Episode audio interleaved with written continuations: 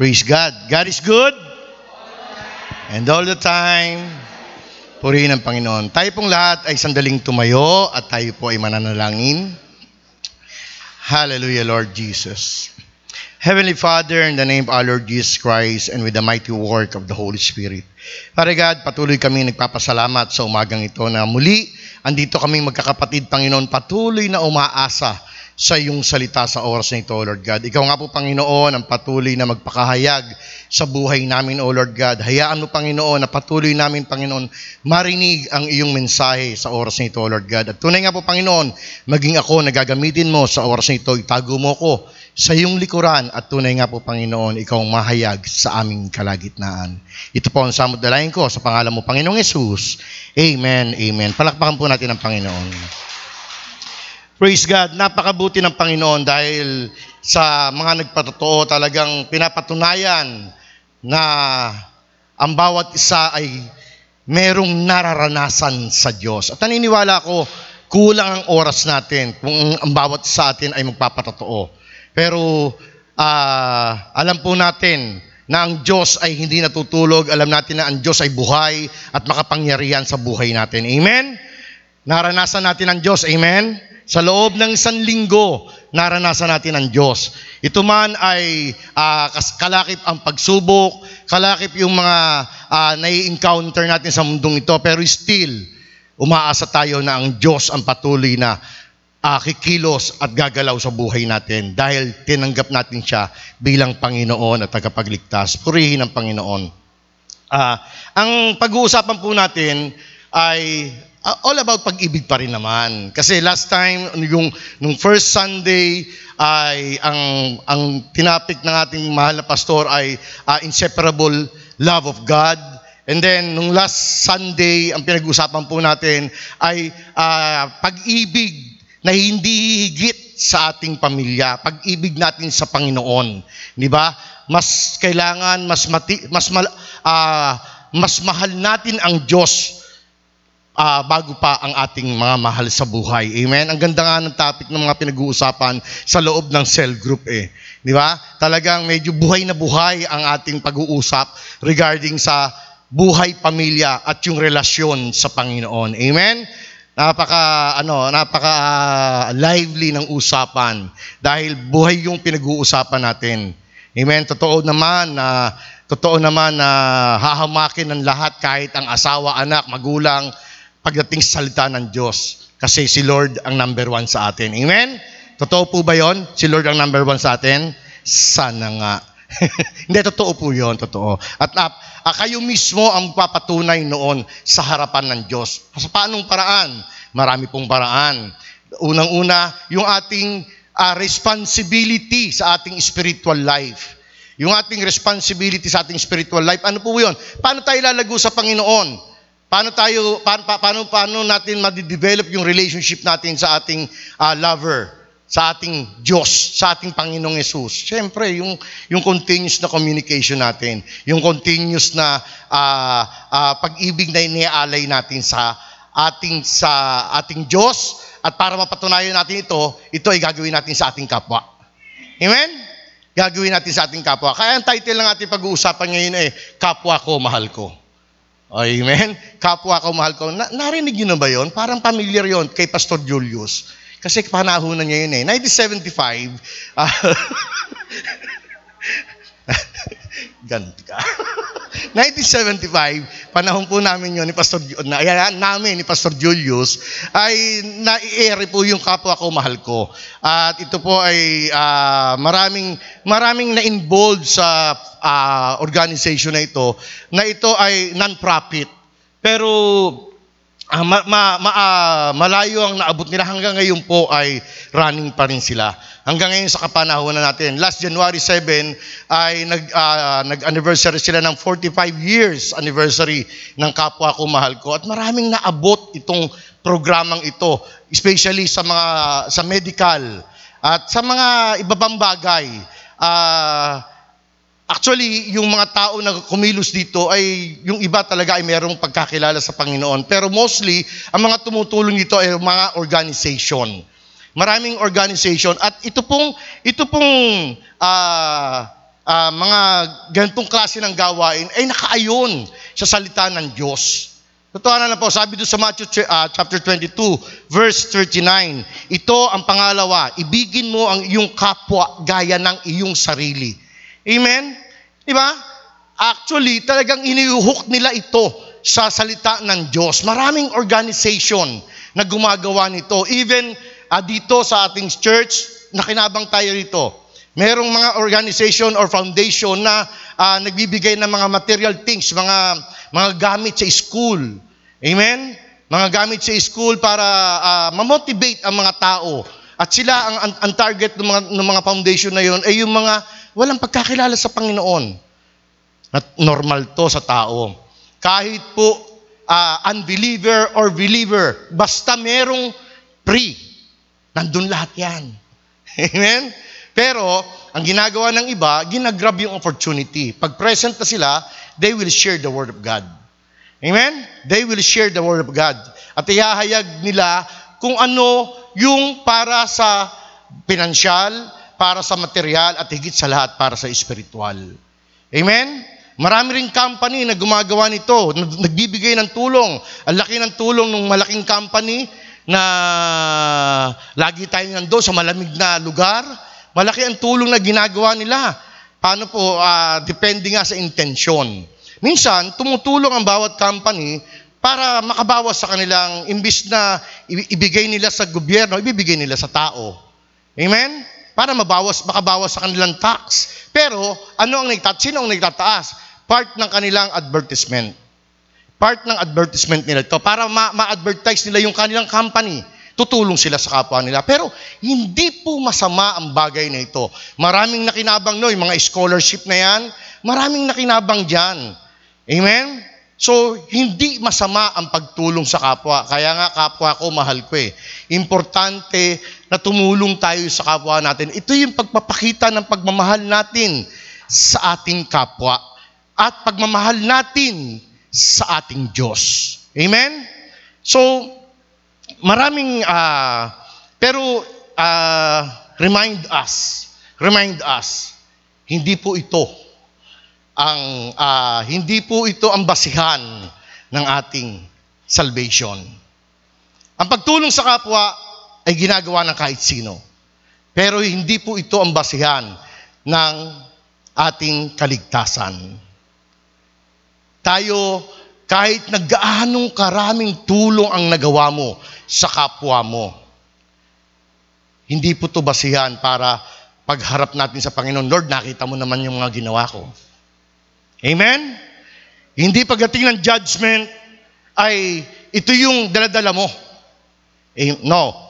Sabi po sa ating key verse, basahin po natin. Sabi po sa Mateo chapter 25, verse 34 to 40. At sasabihin ng hari sa mga nasa kanan, Hali kayo, mga pinagpala ng aking ama. Pumasok na kayo sa, at manirahan sa kahariang inihanda para sa inyo mula pa ng likhain ang sanlibutan. Sapagkat ako'y nagutom at inyong pinakain, nauhaw at inyong pinainom. Ako ay isang dayuhan na inyong pinatuloy. Ako ay walang maisuot at inyong pinaramtan. Nagkasakit ang inyo at inyong dinalaw. Ako ay nabilanggo at inyong pinuntahan. Sasagot ang mga matuwid. Panginoon, kailan po namin kayo nakitang nagutom at aming pinakain o nauhaw at aming pinainom? Kailan po kayo naging dayuhan at aming pinatuloy o kaya nawala o kaya walang maisuot na aming pinaruntan? At kailan po namin kayo nakitang may sakit o nasa bilangguan na aming dinalaw? Sasabihin ng hari, sinabi ko sa inyo, nang gawin ninyo ito sa pinakahamak na mga kapatid kong ito, ito ay sa akin ninyo ginawa. Purihin ng Panginoon sa pagkabasa ng kanyang salita. Amen. Ito po ay parable of the uh, sheep and goat. Amen. Sa verse 31 po, sinabi na uupo ang anak ng tao sa kanyang trono. So, sino po yung anak ng tao na bumaba rito at nagkawan, nagkatawan tao ang ating Panginoong Yesus? Amen? At ah, sabi doon sa parable na yon na hihiwalay ang, ang tupa at ang kambing. ang tupa ay sa kanan at ang kambing ay sa kaliwa. At ang sabi sa kanya sa, thir- sa 34, pumasok kayo. Yung mga nasa kanan. Di ba? Meron na naka-prepare na ah, sa, sa kaharian ng Diyos bago pa nilikha ang sanlibutan. Meron na naka-prepare sa mga tinawag ng Diyos bago pa likhain ang sanlibutan. Amen? Ito po ay judgment. Itong binasa natin ito, ay may, may kinalaman po ito sa pagharap natin sa Panginoon. Now, sa mga ah, sa makasanlibutan, ginagamit nila itong mga bagay na ito. At naniniwala ako na ah, meron pa silang dapat mas maunawaan. Maganda ang mga gawa. Sabi nga po sa, sa Ephesians, na hindi dahil sa ating mabubuting gawa, tayo maliligtas, kundi sa pagkilala sa Panginoon bilang Panginoon at tagapagligtas. Dahil sa ating pananampalataya sa Panginoong Yesus, tayo maliligtas. Pero ano nga ba ang dalawang paraan ng pagkapadama ng pag-ibig sa kapwa? Meron pong dalawa na yung pag-uusapan ngayon. Ang pag-ibig ng tao sa kapwa. Ang pag-ibig ng tao sa kapwa. Simulat sa Paul, kahit panung unang panahon, ang tao ay merong kabutihan kahit nagkasala ang tao.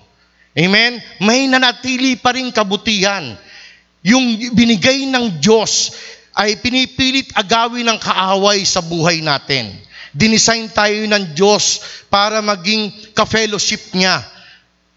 Ka- kawangis ng Diyos. Amen?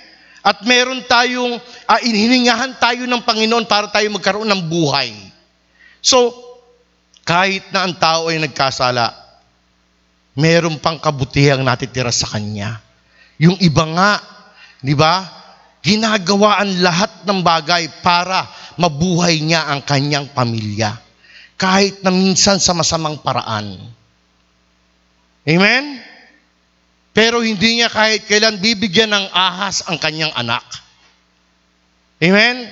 Mahaliban na lang kung talagang, sa, lalo na ngayon, worse na ang ating panahon ngayon. Talagang minsan, tinatanong natin, nasaan ang magulang yan? Nakakita kami kailan lang, nandun nakasabit sa jeep yung batang lalaki na kinakaladkad ng sasakyan yung kanyang paa, pero naglalaro lang siya. Pero tatanungin mo, nasaan kaya ang magulang nito? Nasaan kaya ang nanay nito? Nakakadurog ng puso kung tutuusin. Di ba? Minsan yung mga magulang mismo ngayon, sa kapanahunan natin, talagang worst na eh.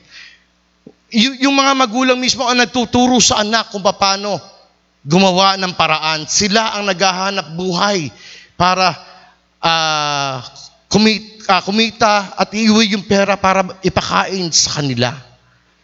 Talagang baliktad, talagang worse na po ang panahon natin ngayon. Sabi nga, lately, actually kahapon ko lang kausap yung aking bayaw na uh, Presbyterian na nasa US, napakatindi na raw talaga ng mundo. Even uh, tayo ay nasa third world country. Pero yung nasa US, uh, ah, mas advanced sila pagdating sa mga nangyayari talaga. Di ba? Napaka-worst na, na nangyayari sa US ngayon at even the, even in the France or even do sa mga first world country. Worst talaga na ang nangyayari. Kaya nga kung ang, ang kanilang impression ay talagang ito na yung last days. Ito na talaga yung last days. Which sabi ko nga, okay, fine. Eh, naman? Di ba? Eh ano naman? Agree ba kayo ron? Eh ano naman? Kung ito na yung last days. Ano ba yung ginagawa natin? Advantage nga sa atin to eh. Ngayon, napapanood ngayon tayo sa FB. At yung FB niyan, yung FB live na yan, hanggang maraming lugar ang nararating niyan. Even in other country. Ito yung Word of God. Di ba? Ito yung salita ng Diyos. Preach the gospel in all nation. Ito na yung all nation. It is the time for the all nation. Dahil kahit saan nakakarating ang salita ng Diyos ngayon, isang click lang. Amen? Because of this pandemic.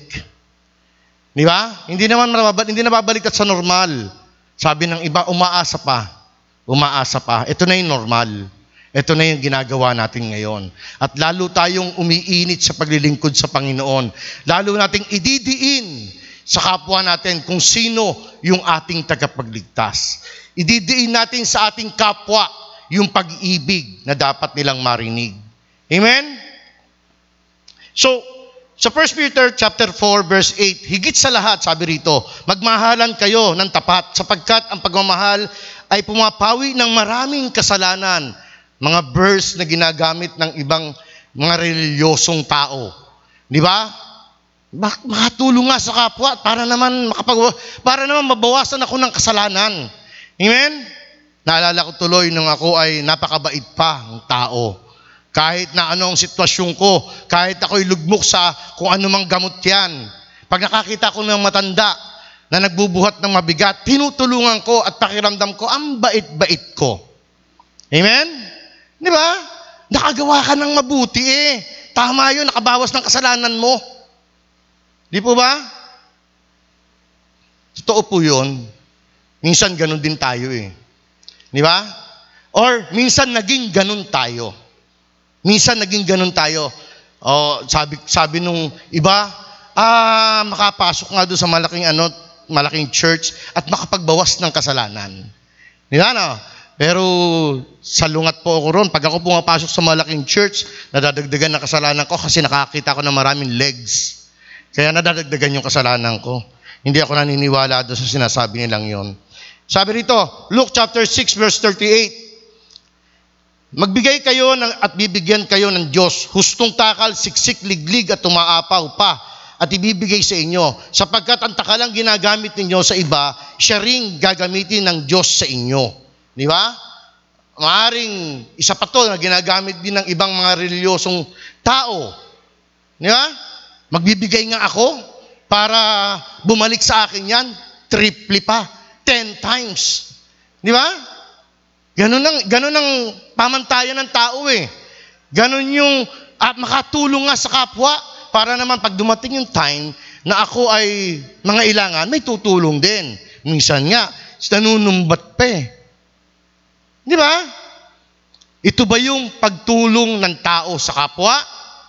Oh, yun ang tanong. Ito nga ba ang pagtulong? Ito nga ba yung tamang pagtulong sa kapwa? Tamang tumulong tayo sa kapwa depende sa ating motivasyon. Depende sa motive mo kung ano yung gusto mong mangyari. Di ba? Mas marami ang gumagawa sa tao. Kailangan talaga eh, renewing our mind. Kailangan talaga magbago tayo ng isip eh. Kung paano at ano yung dapat na ilagay natin sa ating kaisipan para mabago ang ating pananaw. Eh no naman, kung gaano karami ang matulungan mo, may problema.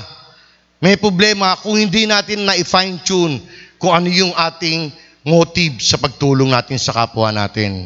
Di ba? Kaya nga sabi rito ay uh, kung ano yung kung ano yung takal na binigay mo, yun din ang takal na ibibigay sa iyo ng Diyos. Di ba? Then sabi rito sa Luke 6:31 to 32, gawin niyo sa iba ang ibig niyong gawin nila sa inyo. Kung ano yung ginagawa mo sa kapwa mo, yun ang gagawin sa iyo ng kapwa mo. Amen? So, ito yung pag-ibig sa kapwa na umiibig lamang sa, na umiibig lamang sa kanya. Sabi rito, kung iibigin lamang ninyo ang mga umiibig sa inyo, ano ang gantimpalang inyong hihintayin? Kahit na ang makasalanan ay umiibig din sa umiibig sa kanila. Di ba? Kahit na ang makasalanan ay umiibig din sa mga umiibig sa kanila. Kung ang pagtulong mo sa kapwa mo ay yun lang mga tao na alam mong uh, alam mong tutulungan ka rin o yun lang mga mahal mo lang na minamahal ka lang in return. There's something na in return. Di ba? So, what kind of love are we giving of? Kung ano yung, ano, anong, plag, anong pag-ibig yung binibigay natin na yon? Sabi nga ng salita ng Diyos eh, kung ang kung dito sa mundong ito ay makagawa ka ng mabuti at tinanggap mo na yung papuri, wala nang, wala nang gantimpalang mag, maghihintay sa iyo sa harapan ng Diyos. Di ba? So, hindi po masamang magmahal, hindi po masamang tumulong, hindi po masamang, kaya lang, i-fine tune natin yung ating heart sa paggawa ng mabuti sa ating kapwa. Hindi po natin ito bitbit pagdating ng judgment.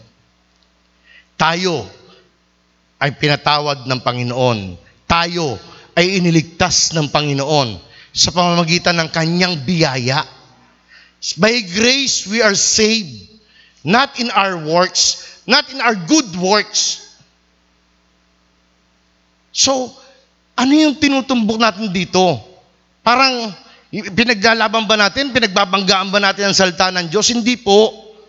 Hindi po. Ang, pina, ang, ang, ang tunay na pag-ibig sa Panginoon ay sa Panginoon at sa ating kapwa. Amen? Kasi hindi natin kayang ipadama, hindi natin kayang tumbasan ang pag-ibig ng Diyos na ginawa niya sa atin. Hindi natin kayang tumbasan. Pero meron tayong pwedeng gawin.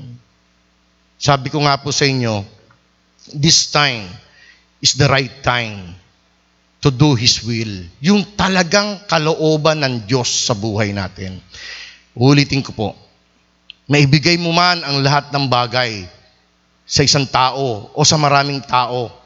Makatulong ka man sa napakaraming tao. Mabigyan mo sila ng hanap buhay, mabigyan mo sila ng lahat ng material things, matulungan mo sila hanggang sa makatapos sila ng kanilang pag-aaral, magawa mo ang lahat ng bagay na yon na mabubuti. Hindi masama yon na tumulong sa kapwa. Pero kung hindi mo na ibigay ang salita ng Diyos sa buhay nila, hanggang dito lang ang tulong mo yun. Hindi nila mararating ang kaharian ng Diyos. Amen? Hindi sila makakarating sa kaharian ng Diyos. Yung pagtulong sa kapwa natin, ito po yung starting point. Tumulong ka. Magbigay ka ng ah, magbigay ka ng konting ulam na sinarapan mo ang luto sa kapitbahay mong laging nagkakagulo. Amen? Magbigay ka ng konting ah, yung bagay na yun, hindi nila tatanggihan yon. Kahit galit na galit at tag-aaway sila pag nakita may daladala ka, hihinto yung away, oy may ulam.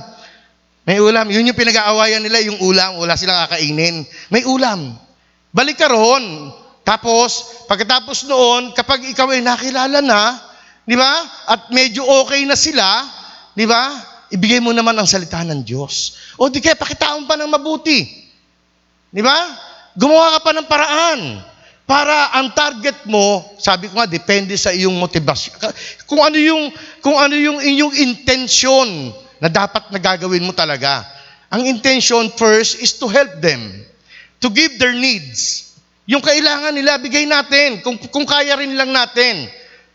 At pagkatapos, ang target natin ay ipakilala kung sino yung ating tagapagligtas.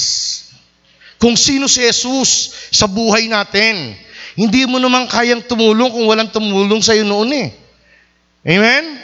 Hindi mo naman kayang gawin yung bagay na yon kung walang namuhunan sa iyo noon. Totoo, ito po yung katotohanan. Merong isang taong ginamit ang Panginoon o merong isang merong paraan ang ginawa ang Diyos sa iyo. At ngayon andito ka na sa sitwasyong ito. Nandito na tayo sa sitwasyong ito. Tayo naman ang dapat gumawa nito. Inuulit ko po, hindi masamang tumulong sa kapwa. Pero, kailangan po nating makita kung ano yung pinaka-importanting maibigay natin sa kanila. Sabi po rito, sa pag-ibig sa kapwa, nakalakip ang pag-ibig ng Diyos. Pag-ibig sa kapwa, nakalakip ang pag-ibig ng Diyos. Ano po ang sabi sa John chapter uh, 15 verse 12? Ito ang aking utos, mag-ibigan kayo gaya ng pag-ibig ko sa inyo. Sabi ng Panginoong Jesus mismo. Si Lord ang nagsabi nito sa kanyang mga alagad. At sabi rin doon po sa John chapter 13 verse 34 to 35, isang bagong utos ang ibinibigay ko sa inyo. Mag-ibigan kayo kung paanong inibig ko kayo, gayon din naman mag, mag-ibigan kayo. Kung kayo'y mag-iibigan, makikilala ng lahat na kayo'y mga alagad ko. Yung pag-ibig ng Panginoong Yesus na ibinigay sa akin at sa iyo, yung pinaranas na pag-ibig ng Diyos na ibinigay sa akin at sa iyo, yun din ang pag-ibig na ibibigay natin sa kapwa natin. Yun yung pag-ibig sa ating kapwa, nakalakip ang pag-ibig ng Diyos. Amen? Ubusin mo man ang lahat ng iyong kayamanan kung hindi mo na ibigay ang pinakamatinding kayamanan na dapat tanggapin nila. Sayang lahat yung kayamanan mong pinaghirapan. Even in our family, even in our uh, relatives, kahit nagaanong kasaya pag nagkikita-kita kayo, kahit nagaanong karami ang natatanggap mo pag nagkikita-kita kayo, mauubos lahat po yun. Mauubos lahat yun dito sa mundong ito. Paano ang kanilang soul? Paano ang kanilang kaluluwa? Kapag hindi mo na ibahagi ang salita ng Diyos sa kanila. Ang sabi nga eh, uh, uh, gawin mo yung part mo at gagawin ng Diyos yung kanyang part. Eh kung hindi mo ginagawa ang part mo, papaano na? Kung paano, baka bandang ulit, dinadagukan mo ang iyong dibdib. Dahil Lord, nagigilty ako dahil namatay ang kamag-anak ko, namatay ang asawa ko, namatay ang kapatid ko, namatay ang anak ko nang hindi ko na ibahagi yung tinanggap ko sa iyo. Paano tayo magkikita-kita uli? Amen? Paano tayo magkikita-kita uli? Paano tayo magkakaroon ng reunion sa, sa harap ng Diyos kung hindi natin ginawa yung part natin? Hindi po masama ang pagtulong. Hindi masama ang, ang tunay na pagtulong sa kapwa ay may kalakip na pag-ibig na pinadana sa iyo ng Diyos. Kanya-kanya tayo ng style kung paano natin ihahayag ang salita ng Diyos. Ang tip ko nga po sa inyo, magbigay ka. Amen? Eh ano naman, kung mabawasan ng konti ang meron ka, para lang makuha mo sila sa Panginoon. Amen? Para makuha mo sila sa Panginoon. Totoo na lang po, ina-acknowledge ng Lord ang lahat ng ginagawa ng mabuting tao. Kaya yan ay may pagkakilala sa Panginoon o wala. Gumagawa ang Diyos. Gumagawa ang Diyos sa mga taong uh, gumagawa ng mabuti ifina-fine tune niya, iniaayos niya yung relasyon ng taong ito na mabuti ang puso't tumulong sa kapwa. Ifina-fine tune niya, nagpapadala siya ng mga tao, who knows, baka ako o ikaw yon. Amen? Kasi hindi credit sa harapan ng Diyos ang mabubuting gawa lamang. Ang kailangan ay makilala niya ang Panginoong Yesus na namatay doon sa krus ng Kalbaryo para sa atin kasalanan para maniwala at manampalataya tayo na merong Diyos na namatay para sa atin tumubos sa ating kasalanan. At yung kasalanan na yon, na nilinis tayo, binigyan na tayo ng pagkakataon ng Diyos doon sa pangako niyang buhay na walang hanggan. Kung mananatili kang tapat sa Kanya at patuloy kang mananampalataya, yung bang bagay na yon ay ipagdadamot natin sa kapwa natin? Yung bang bagay na yon ay kailangan ikahiya nating sabihin sa kanila? Eh no naman, kung paminsan-minsan hindi tayo pakinggan, pero naniniwala ako, buhay ang Diyos na ipinapahayag natin. Buhay. Kikilos ito sa buhay ng mga taong pinapahayagan mo. Hindi naman ikaw ang kikilos eh. Si Lord ang kikilos sa kanila. Ang gagawin mo lang, ihahayag mo kung sino si Lord. Ang gagawin mo nga lang, sasabihin mo lang kung ano yung ginawa ng Diyos sa iyo. Di ba? Kahit di mo nadala ang Bible eh. Kahit wala kang memory verse, sabihin mo lang kung sino si Kristo sa iyo. Kung ano yung ginawa ni Kristo sa iyo. Kung ano yung, kung, kung bakit ka tumatayo sa harapan niya ngayon. Amen? Ganun lang naman eh. Tingnan niyo si Cornelio. Isang kapitan ng Italiano. Wow. Di ba? Mabuti yung ginagawa niya. Tumutulong siya sa mahihirap. Ginagawa niya yung mga bagay na angkop o nakahook doon sa salita ng Diyos. Ano ginawa ng Panginoon? Ipinadala si Pedro. Amen? Para ihayag ni Pedro kung ano ang kalooban ng Diyos sa buhay ng buong sambahayan niya. Hindi pa siya tapos magsalita, binabaan na ng Espiritu Santo. Tama ang puso ng mga tao. Amen? Maraming tama ang puso ng mga tao, pero hindi nila narinig ang salita ng Diyos, hindi nila hindi na iba fine tune, hindi na hindi nasasabi sa kanila kung sino yung kanilang Diyos na pinaglilingkuran, yung Diyos na naglagay sa puso nila ng kabutihan. Amen? Importante na ihayag natin ito saan man sila naroon. Amen? Saan man sila ngayon naroon. Napaka-importante mga kapatid. Samantalahin natin itong pagkakataong ito na kaya natin silang abutin. Na kaya natin silang abutin.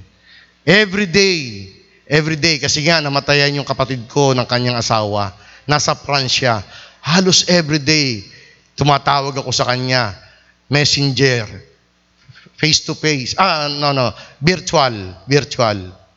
Di ba? Kung pwede nga lang pumunta, yung kapatid ko nga nandun sa yung kapatid ko nga nandun sa US, gusto niya kasi meron siyang ah, meron siyang ah, 14 days vacation kung merong namatay na kapatid, bayaw, meron siyang 14 days na kaya lang hindi siya makakapunta ng France dahil kukuwarantin din siya.